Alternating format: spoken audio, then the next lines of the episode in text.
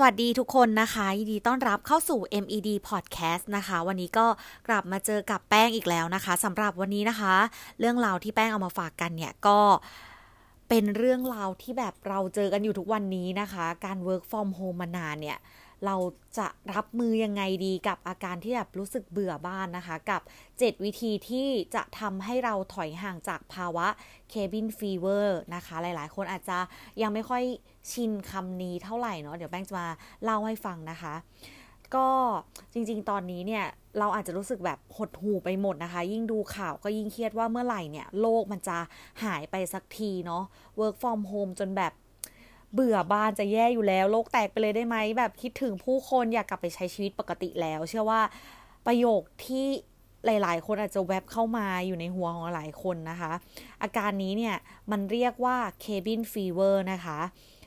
หรือเรียกง่าย ๆ ว่าอาการเบื่อบ้านนั่นเองค่ะ ซึ่งมีที่มาจากคำว่ากระท่อมก็คือ cabin นะคะ และไข้ก็คือ fever เป็นภาวะทางจิตนะคะ ชนิดหนึ่งที่มันเกิดจากความกดดันของสภาพจิตใจนะคะ พบได้ทั่วไปในคนที่ต้อง อาศัยอยู่ที่บ้านเป็นเวลานานๆนะคะ จริงๆแล้วเนี่ยอาการเนี้ยมันถูกพูดถึงนะคะ ช่วงต้นทศวรรษที่ 1,900 นะคะ ในอเมริกาทางตอนเหนือนะคะ เกี่ยวกับประเด็นของคนที่อาศัยอยู่ในพื้นที่ห่างไกลนะคะ ในฤดู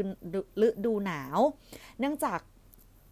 การเดินทางที่มันยากลำบากเนี่ย แล้วก็สภาพอากาศ ที่มันเลวร้ายนะคะทำให้ผู้คนเนี่ยไม่สามารถออกจากบ้านได้นะคะ เพื่อไปมีปฏิสัมพันธ์ทางสังคมกันได้ปกตินะคะ ที่จริงแล้วเนี่ยอาการนี้นะคะมันไม่จำเป็นที่จะต้องอยู่ในสถานการณ์ดังกล่าวเสมอไปเนาะเพราะมันสามารถเกิดขึ้นได้ทุกที่ทุกเวลานะคะ อาจเกิดได้จากหลายสาเหตุนะคะ ไม่ว่าจะเป็นภัยพิบัติธรรมชาติ การขาดแคลนระบบคมนาคมนะคะ หรือแม้กระทั่งการเว้นระยะห่างทางสังคมจาก การระบาดของโควิด -19 นะคะ ที่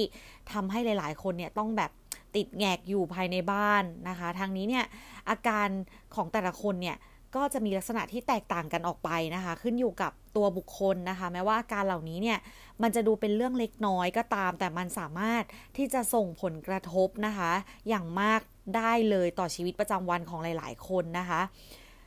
โดยเฉพาะอย่างยิ่งกับมนุษย์ extrovert นะคะที่ชอบเข้าสังคม แล้วก็พบปะผู้คนเนี่ย วันนี้นะคะ แป้งก็เลยเอา 7 วิธีค่ะ ที่จะทำให้เราเนี่ย ถอยห่างจาก cabin fever นะคะ อาการเบื่อบ้านมาฝากกันนะคะ เขาบอกว่าข้อแรกเนี่ย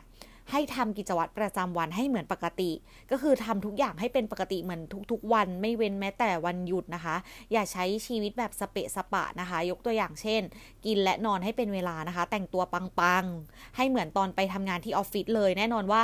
การ work from home เนี่ยมันจะทำให้เราช่วยประหยัดเวลาในการเดินทางมากยิ่งขึ้น และอาจจะไม่จำเป็นต้องแต่งตัวเหมือนตอนไปทำงานที่ออฟฟิศก็ได้ แต่วิธีการนี้เนี่ยจะช่วยให้คุณรู้สึกว่า เราสามารถควบคุมสถานการณ์ต่างๆ ได้นะคะ และป้องกันตัวเองจากความสิ้นหวังอีกด้วยนะคะ ก็มาที่ข้อ 2 นะคะเขาบอกว่าออกกำลังกายเป็นประจำแล้วก็อย่างสม่ำเสมอด้วยนะคะ มีงานวิจัยบอกว่าคนที่ออกกำลังกายเป็นประจำเนี่ยมีแนวโน้มที่จะวิตกกังวลน้อยกว่าคนที่ไม่ออกกำลังกายนะคะ เพราะว่ามันจะช่วยลดฮอร์โมนความเครียดนะคะ อย่าง ฮอร์โมนคอร์ติซอลนะคะ แล้วก็ช่วยหลั่งสารเคมีทางประสาทนะคะ อย่างเอนดอร์ฟินนั่นเองนะคะ ที่จะช่วยกระตุ้นอารมณ์ความรู้สึกได้อีกด้วยนะคะ การออกกำลังกายที่ว่าเนี่ยมันอาอาจจะไม่ได้หมายความว่า เราจะต้องไปออกที่ยิมหรือว่าสวนสาธารณะเนาะ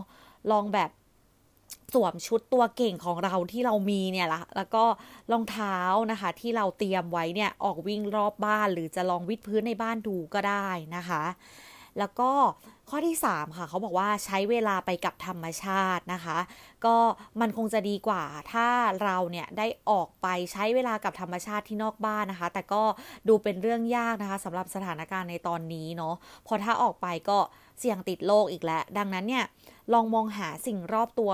ในบ้านดูนะคะ ยกตัวอย่างเช่น ชมพระอาทิตย์ขึ้นในตอนเช้านะคะ จากระเบียงบ้านนะคะ เปิดหน้าต่างรับลมนะคะ จากข้างนอก หรือปลูกต้นไม้นะคะ เอาดอกไม้มาตั้งบนโต๊ะทำงานนะคะ เพื่อสูดดมตลอดทั้งวันนะคะ หรือ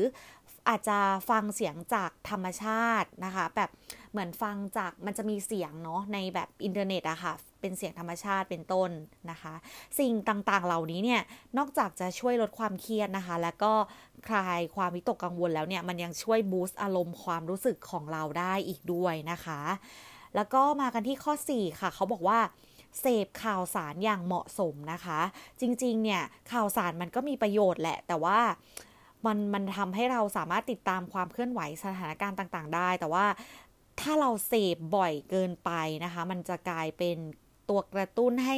เราเกิดความวิตกกังวลนะคะ หรือว่าสามารถทำให้เราแบบมีภาวะซึมเศร้าได้เลยนะคะ ในเมื่อเราไปแก้ไขอะไรไม่ได้เนี่ย เป็นแค่พลเมืองคนหนึ่งเนาะซึ่งก็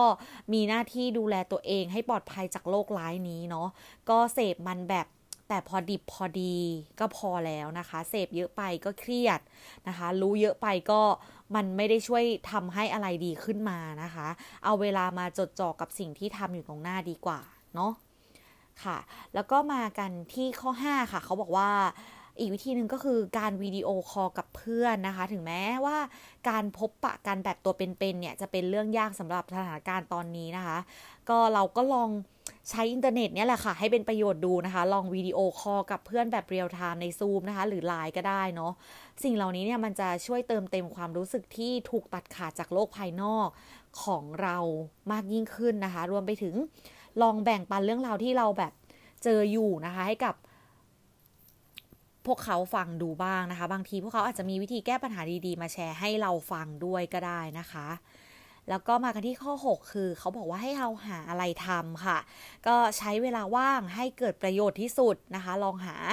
อะไรทำเพื่อให้ตัวเองแบบยุ่งๆเข้าไว้นะคะ จะได้ไม่ต้องไปหมกมุ่นกับเรื่องเครียดนะคะ ยกตัวอย่าง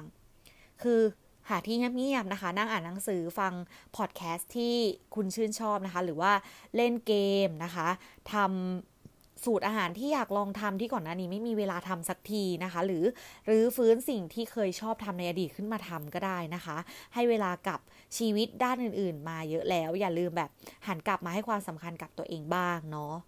แล้วก็มากันที่ข้อสุดท้ายคือจัดบ้านใหม่นะคะ ก็ รู้ไหมคะว่าการเปลี่ยนแปลงเล็กๆ น้อยๆเนี่ยในบ้านนะคะ มันจะช่วยให้เราเนี่ยรู้สึกดีขึ้นมาแบบเยอะมากเลยนะคะ ลองสะเวลาเล็กน้อยเนี่ยมาลองจัดบ้านดูนะคะ จัดห้องให้โล่งนะคะ วางสิ่งของให้แบบเป็นระเบียบเรียบร้อยนะคะ จัดแสงในห้องให้ส่องสว่างอย่างเหมาะสมนะคะ เพราะว่าแสงเนี่ยมันจะมีผลต่อความ ความรู้สึกเราอารมณ์ของเรานะคะอย่างมากเลยนะคะ เราจะรู้สึกดีหรือแย่เนี่ยแสงสว่างเป็นหนึ่งในปัจจัยสำคัญเลยนะคะ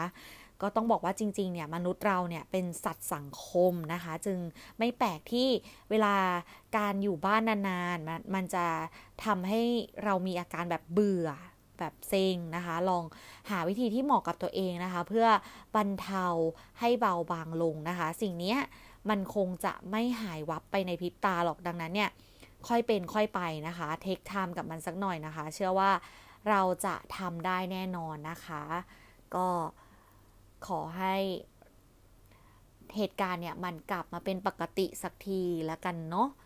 ก็สำหรับวันนี้นะคะ แป้งก็ลาไปก่อนแล้วกันเนาะเจอกัน EP หน้านะคะ